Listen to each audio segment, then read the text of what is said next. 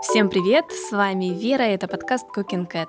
Так вышло, что октябрьского подкаста не было, это не значит, что он не записан, просто я записывала его раз пять, и каждый раз что-то мешало его выложить или обработать, или еще что-нибудь. То микрофоны поменялись, то по крыше стучали, и этот звук был прекрасно слышен. Ну, в общем, не получилось выпустить у меня октябрьский выпуск. Он есть, но я особо не вижу смысла его сейчас выкладывать. Поэтому сразу приступим к ноябрьским праздникам. И если в октябре их было очень много, прям, скажем, каждый день практически по несколько праздников, то в ноябре их намного-намного меньше. Итак, 1 ноября у нас Международный день вегана. Это праздник, появившийся 1 ноября 1994 году, когда веганское общество отмечало свое 50-летие. Кстати, сейчас тоже не самый прекрасный звук в студии, и, возможно, вы будете слышать какой-то равномерный стук, просто сейчас идет дождь.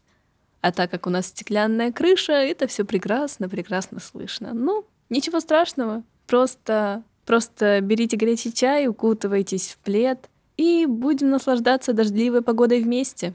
Веганизм Веганство – образ жизни, характеризующийся, в частности, строгим вегетарианством. Веганы – приверженцы веганизма, питаются и пользуются только растительными продуктами, то есть полностью исключающими в своем составе компоненты животного происхождения. Веганы — это строгие вегетарианцы, которые не только исключают из своего рациона мясо и рыбу, но исключают и любые другие продукты животного происхождения – яйца, молоко, мед и тому подобные продукты. Также они не носят одежду из кожи, меха, шерсти, шелка и, более того, не пользуются продуктами, тестирующимися на животных. Причины отказа могут быть разными, но основная – это нежелание быть причастным к убийству животных и жестокому обращению с ними. Споры о вреде и пользе вегетарианства в мире ведутся давно. По мнению многих врачей, у данного образа жизни есть бесспорные достоинства. Здоровое снижение веса, снижение риска ожирения и количества холестерина, который поступает в организм с пищей. Но по их же мнению есть и минусы. Прежде всего, любое ограничение потребления мяса приводит к недостатку жизненно важных аминокислот и минералов. Все это не только приводит к ухудшению состояния волос, кожи, костей, но и у людей, совершенно отказавшихся от мяса, может возникнуть серьезная проблема – атрофия сердечной мышцы. Поэтому медики предостерегают от фанатского вегетарианства. Тем более, подобная диета недопустима для детей, поскольку детский организм растет. И если его лишить пищи животного происхождения на раннем этапе развития, может произойти отставание в физическом развитии. Также вегетарианство противопоказано беременным женщинам из-за угрозы выкидыша, кормящим мамам и крайне нежелателен для пожилых людей. Поэтому, насколько бы вы не хотели не причинять вред животным, пожалуйста, не причиняйте вред и ближним, то есть своим детям, будущим или уже имеющимся, и своим пожилым родителям.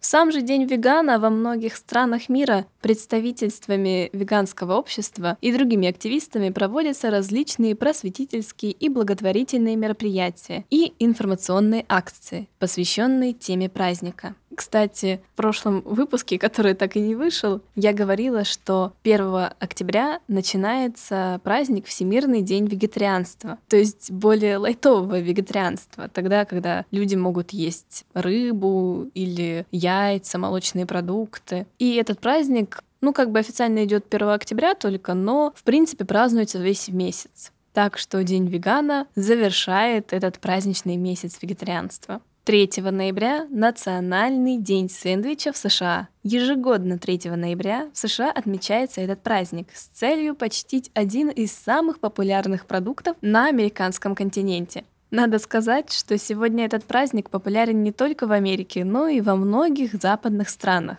Ведь сэндвич – это по сути бутерброд. Два ломтика хлеба или булки, между которыми положена любая начинка. Это может быть мясо, рыба, колбаса, сыр, джем, арахисовое масло, зелень и любые другие ингредиенты. Кстати, обычный бутерброд, наш привычный, можно назвать открытым сэндвичем. Свою историю сэндвич именно как кушанье, даже без названия, начал еще очень давно. Известно, что еще в первом веке велась пасхальная традиция заворачивать смесь измельченных яблок и орехов, смешанных со специями, в кусок матцы. Эта еда олицетворяла страдания еврейского народа. А в средние века существовала традиция подавать тушеное мясо на больших кусках черствого хлеба, которое в процессе употребления пищи пропитывалось соком, что было очень сытно и позволяло экономить на мясе. По статистике, американцы съедают около 200 сэндвичей на человека в год. Крупнейшими в мире производителями сэндвичей является сеть ресторанов Макдональдс, Subway и Бургер Кинг. 75% закусочных, пунктов быстрого питания, супермаркетов и уличных лотков в обеденный перерыв отмечают, что самым популярным товаром является именно сэндвич. Это блюдо занимает второе место среди продуктов после фруктов, которые едят на ланч. Кстати, гамбургеры и хот-доги – это производные все того же сэндвича. Но по данным Американской ассоциации ресторанов, наиболее популярным сэндвичем в Америке является гамбургер. Он предлагается в меню практически всех ресторанов страны, и 15% американцев едят гамбургер на ланч.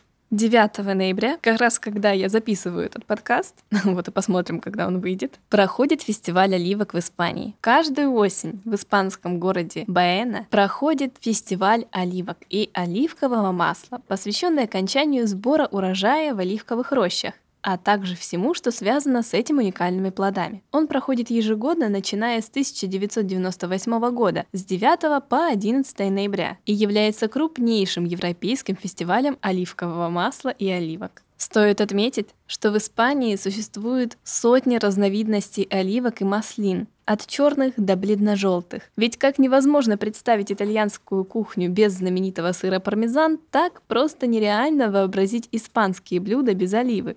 Вообще на долю Испании приходится 45% мирового производства оливкового масла. Олива, древнейшая плодовая культура, имела большое распространение еще в первобытном обществе. Уже тогда люди знали о ее целебных свойствах. И ее история началась около 6-7 тысяч лет назад, а дикие оливы существовали еще с доисторических времен. Крошечная олива – это вместительный сосуд, наполовину наполненный отборным маслом. Вторая половина – это нежная кожура и чудо-косточка, которая с легкостью растворяется в кишечнике без следа, на что способны только наиболее полезные представители природного мира. Сбор оливок это целый ритуал. Плоды в пору урожая не переносят рук, поэтому под деревьями раскладывают открытые мешки. По стволам бьют палками, и оливы падают прямо в мешки. Собирают их только зелеными и на рассвете. Жара вредит сбору плодов. Потребляемые оливки разнообразны. На торговом счету Европейского Союза почти 200 видов этих плодов а оливковое масло подобно вину, как и напиток, оно бывает элитным, рядовым и поддельным. Однако оливковое масло капризнее вина, хранить его тяжелее и век его короток. Поэтому фестиваль оливок в Испании устраивают с особым размахом. Внимание уделяется всем областям жизни, связанным с этим волшебным продуктом. Гастрономии, экономике, здоровью. В первую очередь, все желающие могут принять участие во всевозможных дегустациях, попробовать местные изысканные блюда, узнать национальные рецепты блюд с оливками и что из них готовят. Также гости фестиваля могут познакомиться с условиями выращивания и обработки оливок, своими глазами, увидеть процесс холодного отжима оливкового масла и, конечно, продегустировать его лучшие сорта. Специалисты говорят, что дегустация оливкового масла – такой же тонкий и сложный процесс, как и дегустация вина, а старинные блюда из маслин и оливок достойны особого места в современной кухне.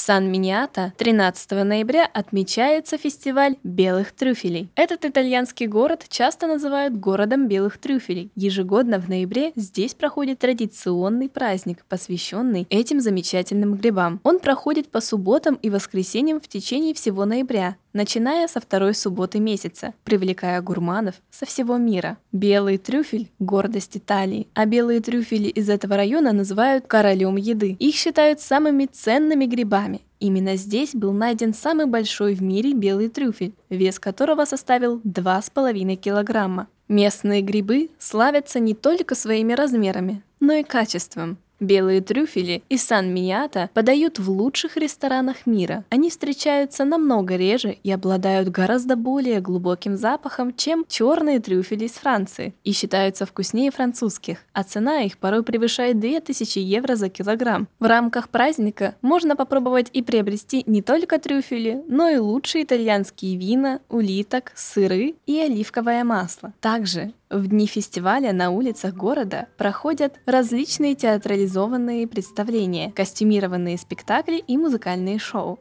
Традиционно в третий четверг ноября ровно в полночь на французскую землю приходит праздник Нового Божале, молодого вина, изготовленного в небольшом регионе к северу от Леона. Этот праздник появился во Франции в середине 20 века и имел под собой чисто коммерческую основу. В принципе, вино из винограда Сорт агаме, который традиционно здесь выращивают, заметно уступает по качеству продукции виноделов Бургундии и Бордо. Некоторые французские монархи даже именовали бажале отвратительным пойлом и категорически запрещали подавать его к своему столу. Как правило, этот напиток не приспособлен к долгому хранению, зато созревает быстрее, чем бордо и бургундские вина, и именно в молодом возрасте отличается довольно богатым вкусовым и ароматическим букетом. Постепенно праздник оброс своими традициями. Третий четверг ноября стал днем винодела, днем, когда гуляет вся страна и когда появляется возможность оценить, насколько удачный урожай был в нынешнем году. Бажале Нуво – это целый ритуал, большой языческий и народный праздник. Будучи универсальным, он приспосабливается к любой стране и вливается в любую культуру. Ну а на этом все. Спасибо, что были со мной. Этот подкаст получился намного короче, чем октябрьский, который не вышел. Но что поделать? Я думаю, как-нибудь я его выпущу, но я даже не знаю, зачем уже. Праздники уже прошли. ну что поделать. Ладненько, спасибо всем, кто был со мной. До новых встреч. С вами была Вера, и это подкаст Cooking Cat.